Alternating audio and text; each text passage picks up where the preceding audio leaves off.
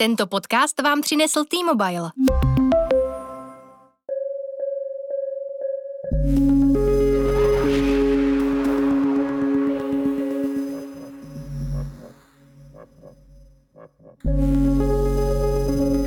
Dobrý den, jsem reportérka Ivana Svobodová a vítám vás u posledního dílu speciální předvolební podcastové série Respektu. Bavila jsem se v ní s političkami a politiky stran, které mohou uspět ve volbách. Dnes si povídám s Magdalenou Davis, spolupředsedkyní strany Zelených, která vede Zelené do voleb. Zelení jsou podle průzkumu dost hluboko pod 5% hranicí a jejich vstup do sněmovny nevypadá moc nadějně. Těsně před volbami ale spustili na sítích dost výraznou kampaň Vol srdcem. Je srdce ten pravý orgán, kterým se má člověk ve volbách rozhodovat? Komu vlastně odebírají voliče? A co se stranou bude, pokud by nedostala 1,5% voličských hlasů, což by jí zajistilo finanční přežití?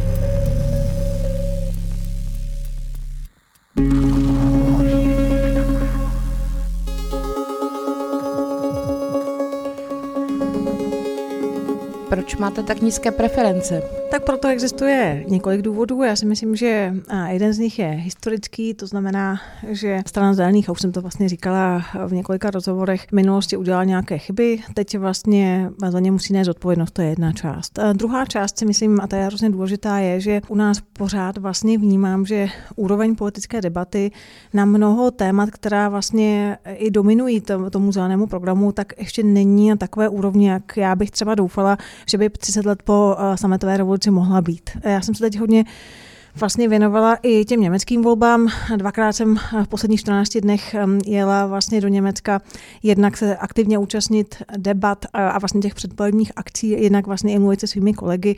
A tam na první pohled je velmi dobře vidět, že ta úroveň politické debaty i vlastně debaty mezi lidmi eh, je skutečně um, o několik řádů posunutá z hlediska informovanosti. Pořád mám pocit, že vlastně v České republice eh, se pohybujeme na úrovni informace versus dezinformace, kdežto na té úrovni, kde bych moc ráda, aby vlastně jednou ta, ta debata v českém prostředí byla, je já mám nějakou informaci, vy máte nějakou informaci a vy máte nějakou informaci a společně eh, najdeme nějaké řešení. Zároveň je klimatická krize, kterou už vlastně nikdo nepopírá. My jsme se velice posunuli třeba od 90. let, kdy to bylo tak, jak vy říkáte, ne, nemůže za to člověk. Myslím, že o toho jsme se dost posunuli a i strany, které tohle dřív říkali, si teď dělají poměrně zodpovědný zelený program, alespoň předvolební. Jo. Je to tím, že se, že se to téma posunulo i jakoby do mainstreamu trošku, takže už v tom třeba tak nevynikáte v tom tématu, anebo co víc můžou chtít zelení, než s odpuštěním klimatickou krizi k tomu, aby jako vynikly tak já jsem ráda za ten váš optimismus, že máte pocit, že to je mainstream. Já se pořád obávám, že vlastně je to mainstream jenom někde na papíře. Nicméně prostě ten hlas tady pořád v té společnosti nějakým způsobem přetrvává. A když se vrátím k těm hlasům, které už říkají, ano, klimatická krize tady je, tak ale vlastně často slýcháme, ale musíme být rozumní, musíme vlastně dělat ty věci postupně, jenomže my eh, už víme, že tady klimatická krize je 30 let. My víme, že jsme podepsali eh, pařížskou dohodu v roce 2015 2015. My víme, že máme nějaké klimatické cíle a poměřovali jsme je populisticky proti eh, roku 1990. Vlastně udělali jsme naprosté minimum pro svoji transformaci. A teď vlastně v tom veřejném prostoru zaznívá, že to je celé zelené šílenství, že to nejde ze dne na den, ale my o tom nevíme od včerejška. My vlastně tohle všechno, ehm, ty, ty data, ty informace, jak z vědeckého ehm, prostředí, tak vlastně z toho politického, a teď mluvím hlavně o tom evropském prostředí, to už tady dávno je, akorát, že žádná vláda nebyla dostatečně razantní ani odvážná, ani vlastně cílevědomá k tomu, aby začala dělat některá opatření. A to je ten zásadní problém. Teď jste přišla, vlastně jste narazila na to, co je jako dost zajímavá otázka, myslím, a sice jak slevovat či neslevovat v tom veřejném prostoru v tématech, pokud jste politická strana, která ovšem chce uspět, v tématech, které ta společnost příliš dobře nevnímá, nebo z nich má obavu. Má obavu, jak vy říkáte, ze zeleného šílenství, protože se nám všechno zdraží, to je ta obava. Má obavu z uprchlíků, ke kterým vy vlastně celkem otevřeně se hlásíte jako k tématu, kde bychom měli být nápomocni. A jak vlastně tahle ta témata sdělovat, když jste politik a zároveň uspět? Tak já ze své podstaty, vzhledem tomu, že jsem starostka malého města, tak samozřejmě rozumím politickým kompromisům. A politika není možná dělat bez kompromisů. To je, to je určitě pravda. A zároveň je určitě uh, potřeba říct, vy jste v té první otázce zmínila, že lidé se obávají zeleného šílenství, protože se všechno zdraží. Ale to, to jako už samo o sobě je vlastně informace, která je velmi vytržená z kontextu. No, to je a ta zkratka, to, ale ano, která tady putuje. Přesně. No. A z mého hlediska vlastně pokud eh, lidé, a to už dneska víme, že 71% eh, obyvatel České republiky vnímá klimatickou změnu, obává se jí, spojí vlastně se stavem životního prostředí, tak pokud tohle víme, tak eh, naším úkolem jako strany je komunikovat do toho veřejného prostoru co nejlépe, aby bylo jasné, že v uvozovkách zelené šílenství způsobí um, zdražování, je nesmysl. Já to vlastně pořád říkám dokola, že zdražování přijde tak jako tak. Říkají to i ekonomové a poměrně renovovaní ekonomové. Těch důvodů, proč vlastně dochází teď k zdražování, je mnoho. Um, od toho, že samozřejmě se nacházíme ve fázi po koronavirové krizi, kdy se probouzejí některé ekonomiky, je velká poptávka. Um, takže je hrozně důležité zdůraznit, zdůraznit, že vlastně v této chvíli, když třeba často eh, někteří populisti poukazují na to, že za všechno můžou emisní povolenky, není to pravda, je to asi z 10%. Všechny ty ostatní důvody jsou vlastně celosvětové. Můžeme se podívat třeba na azijské trhy, tam je to velmi dobře vidět. Eh, spekulace s ruským plynem eh, v tom hraje velkou roli. Ale to, co ještě já k tomu často dodávám a co, co málo zaznívá, je, že je naivní si myslet, že kdybychom teď uh, neudělali vůbec nic, že, se může, že, že vlastně náš životní standard zůstane stále stejný. To je obrovská iluze, na které uh, bych řekla, uh, se snaží profitovat strany, které už neříkají to B. A těch důvodů je celá řada. Já, protože jsem bioložka, tak, tak občas říkám takový příměr, který se říká vlastně v evoluční biologii, že na to, abyste zůstala stát na místě nebo zůstala stát na místě, musíte běžet tak rychle, jak dokážete. To znamená, je potřeba neustále se přizpůsobovat okolním okolnostem. A, a v tom případě té klimatické krize to znamená adaptovat se, transformovat se, dělat ty změny tak, abychom mohli zůstat stát na místě neboli, abychom si udrželi ten svůj současný životní standard ta data vlastně na to, kolik nás to bude stát ve chvíli, kdy nebudeme dělat nic, už tady také existují. Co nás třeba bude stát sucho ve chvíli, kdy se mu nebudeme věnovat z hlediska klimatické krize. To jsou procenta HDP, která potom rostou nahoru. V této chvíli je to asi půl procenta, ale ve chvíli, kdy se ta, to oteplení z těch 1,5, co je teď, třeba navýší na 4 až 5, tak už je to 5% HDP našeho, vlastně naší roční ekonomiky. A to jsou obrovská čísla, která znamenají, že nám všem se zhorší životní standard, ještě budeme vlastně platit spoustu uh, dalších uh, komodit, jako je energie, jako jsou všechny další potraviny, ale nezlepší to náš životní standard.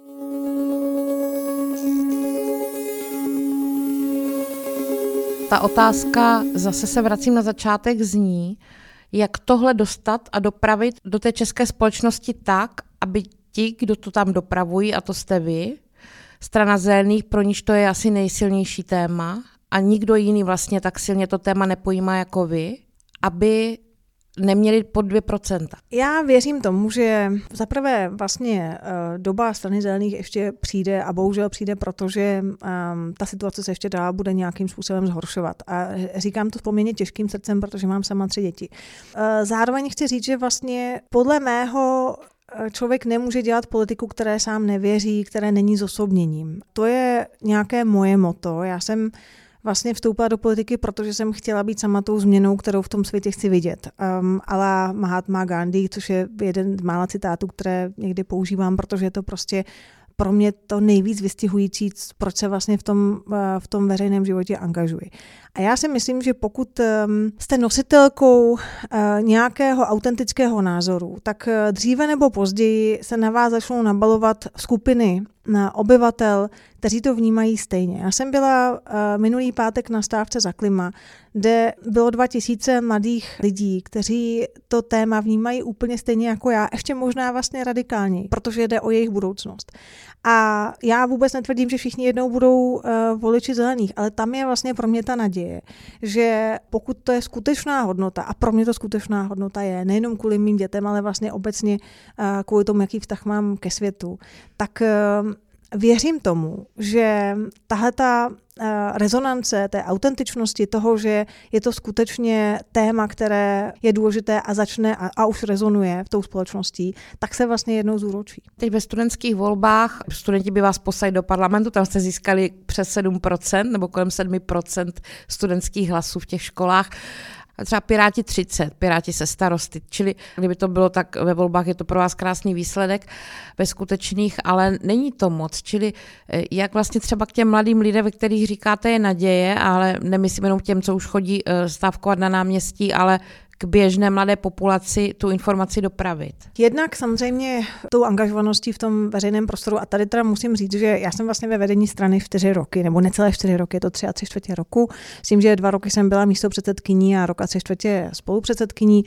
A e, je, byla to doba vlastně po prohraných volbách 2017, kdy strana přišla jednak o svůj státní příspěvek, ale také vlastně byla velmi zadlužená, takže nám přes dva roky nebo téměř tři roky trvalo, než jsme tu stranu oddlužili. A ono v té době se samozřejmě velmi těžko dělá politika ve chvíli, kdy bojujete o to, aby ta strana vůbec přežila. Takže já třeba v tomhle vnímám ten deficit zelených z hlediska komunikace obecně s veřejností, nejenom s malými lidmi ale to byla prostě realita. A, a když třeba srovnám tu situaci vlastně těsně po těch prohraných volbách 2017, kdy opravdu o zelené nezavadilo vůbec žádné médium, tak si myslím, že i právě to zviditelnění těch témat uh, skrze hnutí, jako je Fridays for Future nebo Extension Rebellion, nebo vlastně to, jak se uh, mění i ta politická scéna v těch státech kolem nás, tak zase přispívá k tomu, že, že přece jenom ta témata té zelené politiky se znova diskutují i vlastně v souvislosti se stranou zelených. Já jsem za to velmi ráda, ale to je jenom začátek. My si prostě myslíme, že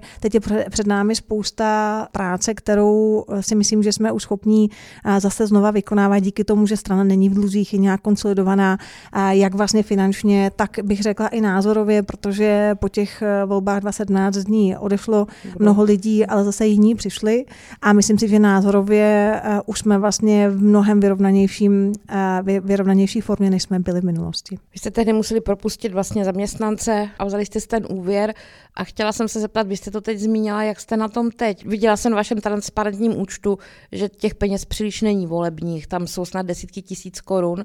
Přemýšlela jsem, jak se s tím hledá dělat kampaň. Kde vlastně berete peníze? Ano, vím, máte sedm senátorů, čili ten příspěvek je za ně a dál. To je velmi dobrá otázka. Vlastně my jsme poplatili ty dluhy zejména vlastně z těch senátorských mandátů a čirou dobrovolností těch lidí, kteří pracovali pro stranu i v době, kdy neměla žádné zaměstnance. Respektive my jsme, my jsme těch sedm zaměstnanců, kteří pracovali na plný úvazek, vyměnili za jednu zaměstnankyni na tři čtvrtě úvazku, která vlastně pokryla nějaký základ a to bylo všechno, čeho jsme byli schopní. A celou tu dobu, vlastně celé ty čtyři roky, stranu drží, že jsou v ní srdcaři, že vlastně chtějí pro tu stranu pracovat pracovat, že tam nejsou kvůli penězům ani kvůli nějakým prebendám, jsou tam prostě proto, že, že věří té agendě. A myslím si, že to je jedna z těch nejsilnějších stran téhleté strany, která už je tady 30 let a většinou toho času státní příspěvek neměla a stejně přežila. Teď si myslím, že těch peněz skutečně nemáme moc. Eh, ten limit na politickou kampaně 90 milionů a my máme 1,5. Takže eh, je to třeba jeden z těch důvodů, proč nejsme vůbec vidět v tom outdoorovém venkovním prostoru. Na druhou stranu eh, jsme se rozhodli, že prostě budeme mít nějakou strategii vzhledem k těm financím, které máme, tu, tu držíme. Vlastně už sama vnímám ten pozitivní posun v tom, že v tom prostoru, ve kterém jsme, to znamená zejména v tom digitálním prostoru, na sociálních sítích, tak eh, tam přece jenom probíhá velmi zajímavá debata. Eh, ano, je nějak omezená, protože sociální sítě, ale, ehm, ale vlastně ten zájem o ta témata eh, se skutečně začíná zvedat, ať už se to týká klimatické krize, nebo vlastně našeho druhého tématu, což je vyrovnaný ehm, vlastně zastoupení žen. Takže i kdyby pak vlastně přišel zase nějaký další neúspěch, tak tohle samo o sobě už je hrozně důležitý v tom, v tom veřejném prostoru. Já jsem za to ráda. Vy máte teď té kampani, eh, máte všude srdce a vůbec je to celé tak o lásce, bych řekla. Milujeme jízdu vlakem, milujeme přírodu, různé věci. Teď dokonce, eh, když mluvíte o sítích, tak velmi je aktuální a žhavé v posledních dnech. Řekla bych, že to asi bude nějaká konečná fáze vaší kampaně, nebo nevím.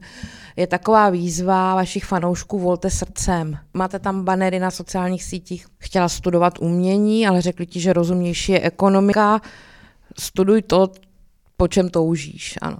Chci se zeptat, pod Prahově to je namířeno proti Pirátům a stan? Vůbec ne. I když teda mm, možná, že to někdo takhle teda přečetl, ale pro nás to tak vůbec není. My jsme vlastně tím tím mířili hlavně na lidi, kteří vlastně se pořád ještě nedokážou úplně rozhodnout a ten, ten rozptyl je poměrně široký. Eh, v respektu s chodou okolností vlastně před eh, týdnem vyšla, vyšla anketa, ve které jedna z těch respondentek eh, říkala vlastně, že se roz, rozhoduje mezi zelenými piráty se Stanem a panem Šlachtou, což jako mně přijde vlastně ten rozptyl obrovský. A nám to s chodou okolností ale vyšlo i v našich um, průzkumech, které jsme si dělali zhruba před půl rokem, že vlastně ta myšlenka, že zelení ubírají jenom pirátům je lichá. On tam je samozřejmě velký překliv a mnoha, mnoho těch průzkumů to ukazuje. Ale zároveň se vlastně ukazuje, že je tady ještě, a ne jedna, ale několik dalších skupin, které se vlastně rekrutují z jiných voličských skupin, třeba kolem nějakého konkrétního tématu, které se právě spojí se zelenými. A to jsou vlastně hlavně ti lidé, na které, na které my míříme. To znamená, my přejeme Pirátům všechno dobré ve volbách, protože přece jenom jako je tam mnoho třeba i programových překryvů a my si myslíme, že jsou potřeba. Ale my prostě reprezentujeme ještě nějakou další hodnotu, kterou často v těch jejich programech nevidíme. A tam, tam si myslíme, že vlastně jsme schopni oslovit skupinu uh, voliček zejména, které třeba ani nechodí k volbám, protože ten život vlastně se snaží žít tak trochu jako mimo ten systém, tak aby třeba žili v nějakém souladu uh, se svými kořeny, s přírodou, um, s nějakým přirozeným rytmem života života, takže se třeba ani přirozeně nemusí úplně zajímat o politické dění. Ale v té, té chvíli je možné, že je něco takového osloví, protože přece jenom klimatická změna ta ohrožuje opravdu úplně všechny životy bez, bez ohledu na to, kde žijeme, v jaké zemi, ta nezná žádných hranic. To je jeden z vlastně z těch našich cílů oslovit lidi, kteří by třeba k volbám ani nešli. Vy se právě, jak jste říkala, k těm, k těm pirátům, mě to trošku připomnělo tu situaci teď vlastně těch, těch voleb v Německu, kde zelení eh, měli někdy eh, v dubnu nebo v květnu 25% a od té doby vlastně ztráceli a naopak sociální demokracie získávala. Ano, tam to taky bylo vlastně součástí nějakých chyb, které udělali tamní zelení a vlastně se to jako vyplatilo té sociální demokracii. Ale v tom výsledku to vypadá, že, že pak nakonec stejně budou skládat uh, společně uh, koalici. Uh, my vlastně se snažíme těm našim voličům a voličkám říct podobně, že pokud my bychom, a to, to už jsem někde říkala, vlastně um, jeden z našich členů si dal tu práci, aby spočítal podle nového volebního zákona, jak by to vypadalo z hlediska mandátu. Je to samozřejmě plus minus, záleží na tom, jak by to dopadlo v krajích. Ale my, když jsme vlastně v těch eh, volebních potenciálech eh, získávali zhruba 2,5%, tak my jsme právě, eh, on spočítal, že kdyby se k těmto 2,5% přidalo dalších 2,5% lidí, kteří nevolili, tak eh, zelení by tím získali plus minus 10 mandátů. Když to kdyby se těchto 2,5% přidalo jedné z těch velkých koalic, tak získají zhruba 4 mandáty. To znamená, že vlastně ten nový volební zákon už vlastně neznevýhodňuje ty malé strany a pro nás by to znamenalo, pokud by nám voliči a voličky dali tu důvěru, tak my vlastně můžeme poměrně významně posílit nějakou demokratickou koalici. A tam si myslím, že... Pokud byste se tam dostali. Samozřejmě, pokud bychom se tam dostali, pokud by tam bylo těch dalších 2,5% k těm, které vlastně v této chvíli máme. A z mého hlediska to dává mnohem větší cen, uh, smysl, protože my tam pořád vlastně máme nějaký výsek programový, která, který žádná z těch dalších stran uh, nepokrývá. A vlastně by to přispělo k diverzitě um, toho, um, toho programového zaměření. No pokud byste se dostali do sněmovny, tak je to úplně jiná věc, protože předpokládám, že si dovedu představit, kam byste se patrně přiklonili při rozhodování, jak nějakou politiku hájit. Ale Teď tomu, promiňte, nic nenasvědčuje, že se do té sněmovny dostanete, nebo vy stále věříte, že překročíte těch 5%? Tady jde o to, jak jste se říkala, jak jste se ptala vlastně na to, uh, volte srdcem. Uh, když se podíváte na ten volební potenciál 7%, tak to je v podstatě něco, co vám říká, jsme druhá volba. Což znamená, a my to bohužel teda máme takhle ověřené, že většina lidí říká, já bych vás volil, ale vy se tam nedostanete, tak to bude zahozený hlas. Kdyby všichni tyto lidé řekli, ale pro mě to znamená největší překliv mými vnitřními hodnotami a já to budu volit, tak té chvíle máme 7%. Nebo 5%, ale prostě jsme v poslanecké sněmovně. K tomu je možná jako nejlíp připodobnit tu naši kampaň uh, Volme srdcem, protože já mám pocit, že vlastně často děláme kompromisy mnohem dříve, než je k tomu ten čas. Prostě ke kompromisům má být čas ve chvíli, kdy se skládá nějaká koalice nebo vláda, nebo se rozhoduje o nějakých hodnotách. Pokud vzdáváme ten boj předem, tak, tak vlastně nikdy nedopadne dobře. A, a to je to, co jsme doufali, že touhletou naší kampaní předáme našim voličkám a voličům, že možná, že když se jednou rozhodnou všichni volit srdcem, ti, kteří skutečně by nám ten hlas dali, kdyby se nebáli toho propadlého hlasu, tak možná, že to bude právě ta změna, kterou potřebujeme.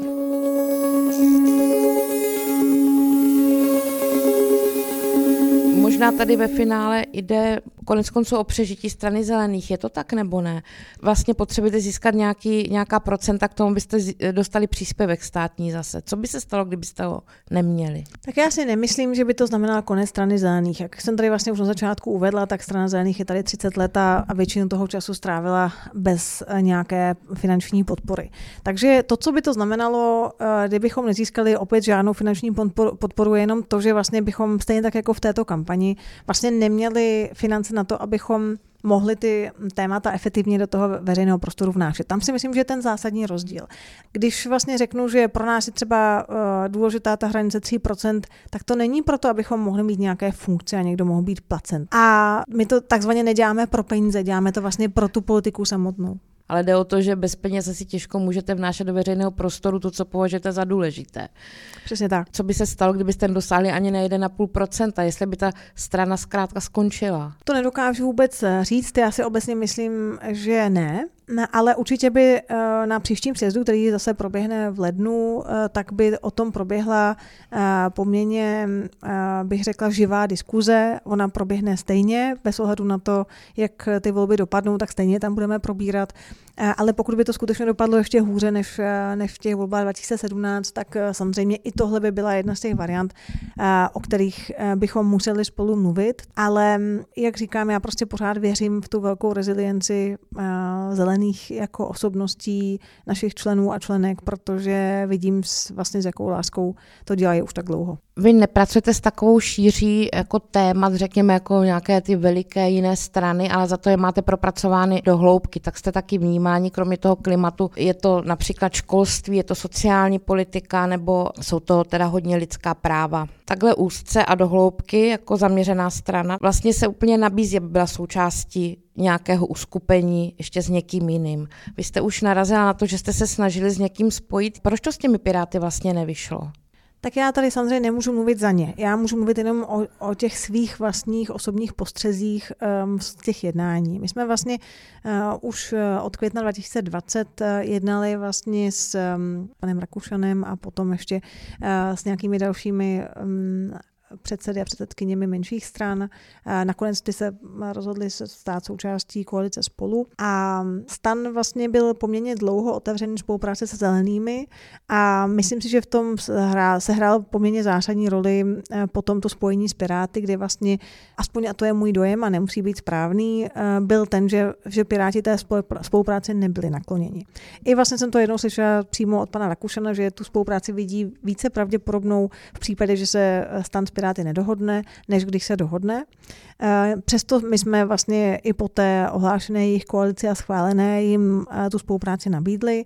Ty naše podmínky byly z mého pohledu velmi skrovné a, i tak vlastně ta spolupráce byla odmítnutá. Takže eh, já mám za sebe čisté svědomí.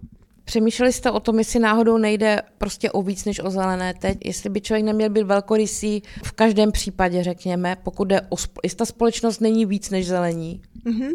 My jsme eh, tohoto téma nesmírně debatovali a vlastně eh, mnoho měsíců jsme o něm debatovali. Debatovali jsme o něm už vlastně po tom eh, odmítnutí z té strany Pirátů a stanu, jestli by vlastně nebylo lepší řešení ehm, jenom říct našim voličům volte Pirstan a vlastně se z toho programu z toho prostoru úplně ztratit. Ale já musím říct, že vlastně i z těch našich průzkumů vychází, že my kdybychom tohleto udělali, tak ani zdaleka ne všichni naši voliči by volili Piráty a stan. Tam je prostě nějaké spektrum voličů, kteří, kteří by to udělali.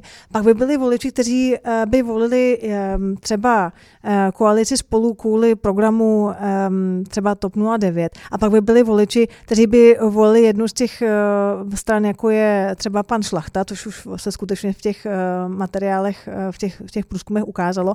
A pak by byla velká část voličů, kteří by nepřišli vůbec. Takže my jsme po poměrně intenzivní debatě i jako celostranické debatě vlastně došli k závěru, že uh, toto vůbec není na místě, protože my bychom vlastně akorát z toho veřejného prostoru odebrali ta témata, která si myslím, že jsou naprosto kritická a která jsou pořád vlastně nesmírně podhodnocená. A to jsou ty dvě důležité témata. To je téma klimatické krize, to je téma vlastně rovného zastoupení žen, které s tím velmi souvisí. A protože tam nebyla zastoupená, tak my ani nemůžeme těm voličům zaručit, že pokud budou volit například Piráty se stanem nebo uh, nějak, nějakou jinou formaci, takže udělají dobře, protože my nevíme, co oni potom vlastně s tím jejich hlasem udělají. My za ně nemůžeme přijímat zodpovědnost. To znamená, jediné, za co můžeme převzít odpovědnost, je říct, tady jsme my, my vám nabízíme toto, pokud vám, nám věříte, dejte nám svůj hlas a my s ním naložíme, jak nejlépe umíme. A nebo, to znamená, řekněme, že třeba uh, zůstaneme na úrovni 2,5%, tak jak nám teďka přisuzují um, ty průzkumy. Což znamená, že vlastně my dostaneme nějaký finanční příspěvek, to, to nám umožní, abychom financovali um, senátní kampaně příští rok. Máme skvělé senátory, které potřebujeme obhájit ti senátoři dělali úžasnou práci v tom senátu, dokonce i v poslanecké sněmovně, protože třeba senátor Petr Orel prosadil vlastně revitalizaci uh, drobných toků jako hrozně důležitou věc, kterou odsouhlasila i poslanecká sněmovna. Takže to je reálná zelená politika, kterou my díky tomu, že nás volí například 2,5% lidí, tak můžeme dělat. Pokud nás samozřejmě zvolí uh, eh, 3% lidí, tak už dostaneme státní příspěvek a můžeme uh, organizovat to, co se odehrávalo v době, um, kdy třeba uh, za Ondřeje Lišky, respektive mm. po, po těch těch volbách, kdy strana měla 3%, tak může dělat odborné semináře, může právě třeba vzdělávat uh, veřejnost ohledně témat, o kterých se tady nemluví, o kterých te, ty ostatní strany se bojí diskutovat. To, jsou, to je všechno politická práce, která je no. vlastně no. možná dělat i s takhle malým procentem, tak aby třeba jednou z něj bylo víc procent, třeba 5 nebo 10 nebo 15 jako v Německu.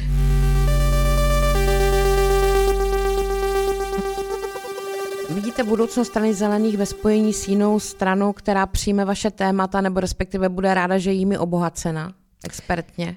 Já si myslím, že to je jedna z, z variant možných. Vůbec nedokážu teď odhadnout, uh, nakolik je přijatelná pro členy a členky, nakolik je eh, pravděpodobná, ale myslím si, že regulárně je to jedna z variant, o které se třeba jednou budeme bavit v rámci celostranické diskuze, eh, protože je, je zcela legitimní. Ten, ta budoucnost určitě eh, bude spočívat ve spojování, protože těch témat, která nás budou rozdělovat, bude čím dál tím více. Takže ta vůle k tomu, aby se lidé dohodli, tady bude nesmírně důležitá.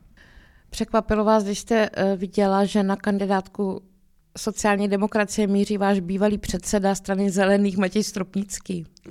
Tak já, když jsem se o tom dozvěděla, tak musím říct, že mě to trochu překvapilo. Um, Zvlášť protože vlastně během těch vyjednávání s ČSSD eh, s jednou tak jako velmi zlehka došlo na to, jak by se strana zelených postavila k tomu, kdyby na kandidáce Matěj Stropnický byl. A my jsme tehdy zastříhali ušima a říkali jsme, odkud tato myšlenka pochází, jestli je to jako už něco konkrétního. A bylo nám řečeno, ne, ne, ne, to je jenom tak, jako jsme vygenerovali nějaký, uh, nějaký seznam uh, osobností, abychom vlastně si dokázali představit, koho tak bychom na tu kandidátku chtěli chtěli um, přitáhnout. Takže my jsme to zase opustili, to téma, a, a když to tak nakonec skutečně dopadlo, um, tak uh, jsme se tak jako trochu pousmáli, ale vlastně tím to pro nás skončilo. Ale když se vás sociální demokraté ptali, co byste říkali na to, že by na kandidáce by váš bývalý předseda, co jste na to řekli, kromě stříhání ušima? No, uh, tady odpověděl můj spolupředseda Michal Ber, který uh, samozřejmě s Matějem Srpnickým seděl v tom, v tom předsednictvu. Takže on říkal, že jedno volební období spolupráce mu stačilo, že on by rozhodně eh, v další spolupráci pokračovat nechtěl. A já teda musím říct, že zastávám stejný názor, respektive v té době, když jsme o tom mluvili, tak jsem zastávala stejný názor. Matěj Stropnický se zapsal do povědomí v době, kdy vlastně byli zelení ve vládě eh, za Martina Bursíka a Matěj Stropnický tam tehdy, to řeknu zjednodušeně, organizoval takové různé jako zlobení, nebo jak to říct, jako těch představitelů té strany. Ale to vlastně se mohlo dít jenom proto, že měl nějakou část té strany na své straně. Tehdy jsem tam viděla, samozřejmě u zelených jsem viděla jako fakt radikální křídlo, který není schopno vůbec nejmenšího kompromisu. Prostě buď stoprocentně nebo nic. jakoby nerozumělo tomu, že když se rozhoduje ve víc stranách nebo lidech, tak zkrátka není možné dosáhnout 100%. Tohle už je tedy pryč, to odešlo při těch nějakých rozdílných názorech v tom roce 2017. A jaká je ta strana teď? Tak já jsem ve straně od roku 2015, takže vlastně nedokážu uh, zhodnotit ten, ten vývoj za delší dobu, než vlastně od té doby, co, co v ní skutečně fyzicky jsem.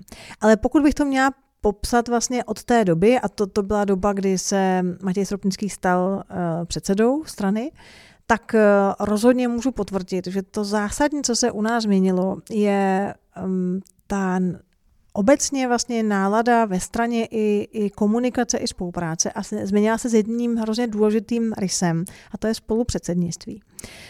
My jsme vlastně spolupředsednictví zavedli už na tom sjezdu v roce 2019, což nebyl volební sjezd, takže strana se odsouhlasila spolupředsednictví a v roce 2020 poprvé vlastně v historii zvolila spolupředsednickou dvojici po, po vzoru našich kolegů z jiných demokratických zemí evropských. A já sama jsem vlastně neměla žádnou zkušenost ze spolupředsednictví ze žádné vlastně nižší organizace. Takže to, to pro mě byla nová zkušenost a sama jsem čekala, jak to vlastně bude fungovat a jak to dopadne.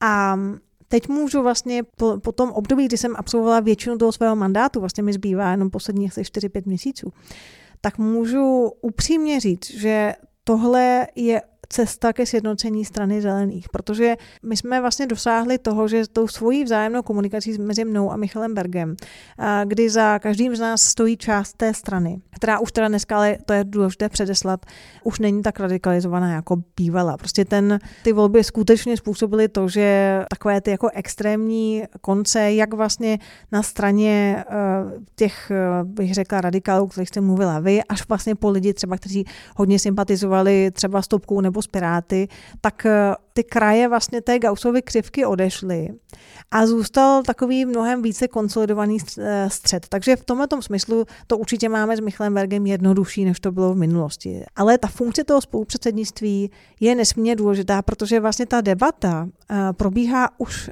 eh, na té úrovni těch spolupředsedů. To znamená, nepřenáší se vlastně do té, do té základny ve smyslu nějakých zákopových pozic mezi nějakými dvěma křídly, ale komunikuje se vlastně průběžně v rámci toho, jak spolu komunikují nejenom samozřejmě spolupředsedové, ale potom celé předsednictvo. Ale to, ta spolupředsednická dvojice tam je strašně důležitá, protože vlastně to je jako ta reprezentace těch různých uh, stran v rámci, nebo různých křídel v rámci té strany. A já už bych to dneska nechtěla jinak, protože to skutečně osvědčilo.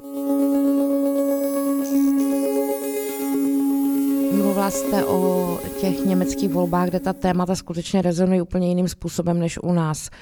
Mluví se tam zcela otevřeně o prostě důležitých věcech, není tam ten strach poznamenat něco, že rázem budete nevolitelní, ať už jde o pomoc lidem v nouzi, nebo ať už jde o, o debatu o spalovacích motorech například, která tady teď běží. Dospějeme do té fáze někdy, že se nebudeme přetahovat u volebních debat o marginálích, anebo kdy, kdy se nebudou ti lídři stydět za to, že chtějí třeba někomu pomoct, například uprchlíkům a budou to muset všemožně maskovat minimálně do voleb. Tak já věřím, že ano, jinak bych asi v politice nevydržela.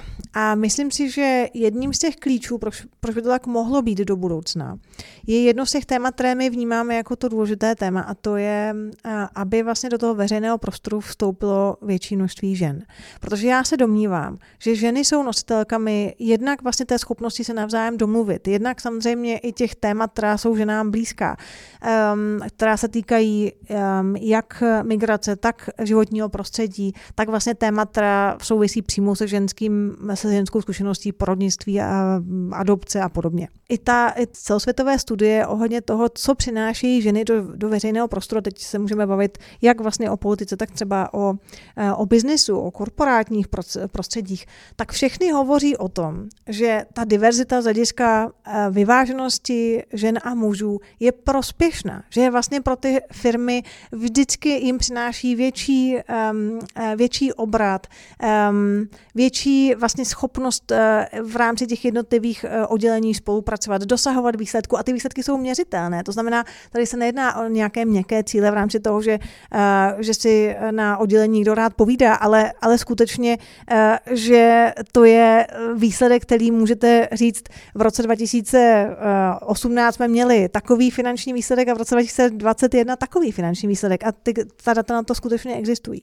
A, a myslím si, že pokud eh, se máme někam posunout z hlediska eh, lidskosti v politice, tak musíme, musíme usilovat o to, aby v ní bylo minimálně 50% žen. Jiné strany než ta vaše, která už si stanovila na to konec konců pravidla, pořád dokola říkají, že nejsou schopny ty ženy sehnat. Bylo to vyčítáno konec konců těm pirátům, kteří nám ukázali prostě naprosto mužský panel, když, když eh, vstupovali do voleb ti říkají, že se už vyčerpali na krajských volbách, že tam už měli hodně žen a už jim prostě nezbyly žádné do té celostátní politiky. Jiné strany ani do těch krajských voleb ty ženy neposílají vy nemáte nouzy o ženy? No nemáme a právě proto bych chtěla říct, že... Těmi kvótami? Je to právě tou politikou, která je vstřícná vůči ženám. My od roku 2003 máme nějakou formu kvót. Ty kvóty jsou různé pro různé orgány, ale vlastně je to nějaká úprava toho, jak, jak umožňovat ženám, aby vstupovali do těch rozhodovacích funkcí. Takže když někdo říká, že nemá ženy, tak já na to říkám, nedáváte jim dostatečně dobré podmínky pro to, abyste je měli, protože ta zkušenost ze strany zelených říká, že je to možné. Ve chvíli nastavíte ty podmínky tak, aby eh, vždycky byla dáváno přednosti rovnováze. Já teďka netvrdím, že to musí být tak, že uh, skončíme uh, ve světě Vladimíra Párala země žen, ale že, že to je vlastně už jenom to, kdyby všechny strany ode dneška všude kandidovali formou ZIPu, to znamená, že by střídali muže a ženy, tak bychom skokově viděli nárůst žen v politice. Ani nic jiného by se nemuselo stát, jenom tohoto jednoduché opatření. A my, protože už ho děláme dlouhodobě, tak ty výsledky máme. Já jsem shodou okolností byla teď o víkendu na náplavce, kde vlastně aktivita za kroužkou ženu ukazovala eh, pražské kandidátky. A eh, velmi eh, chytře graficky vlastně to udělala tak, aby z těch kandidátek vystupovala ženská jména trochu jako tluščím způsobem nebo viditelnějším způsobem než ta než ta mužská. A tam bylo velmi dobře vidět, jak většina stran má prostě um, minoritu žen. Bylo to tak kolem jedné třetiny. A jenom strana zelených měla na své pražské kandidáce dvě třetiny žen. V těch ostatních kandidátkách je to většinou 50%. Je, na to není lepší odpověď než to, my jsme si to vyzkoušeli. Už to tady máme přes um, 10 let, skoro nějakých 18 let a funguje to. Takže nevymlouvejte se, že nemůžete sehnat. Ženy jsou, ale potřebují ty podmínky. Děkuji vám za rozhovor. Já moc děkuji za pozvání. To byla Magdalena Davis. Těším se zase někdy po volbách. Od mikrofonu se loučí Ivana Svobodová.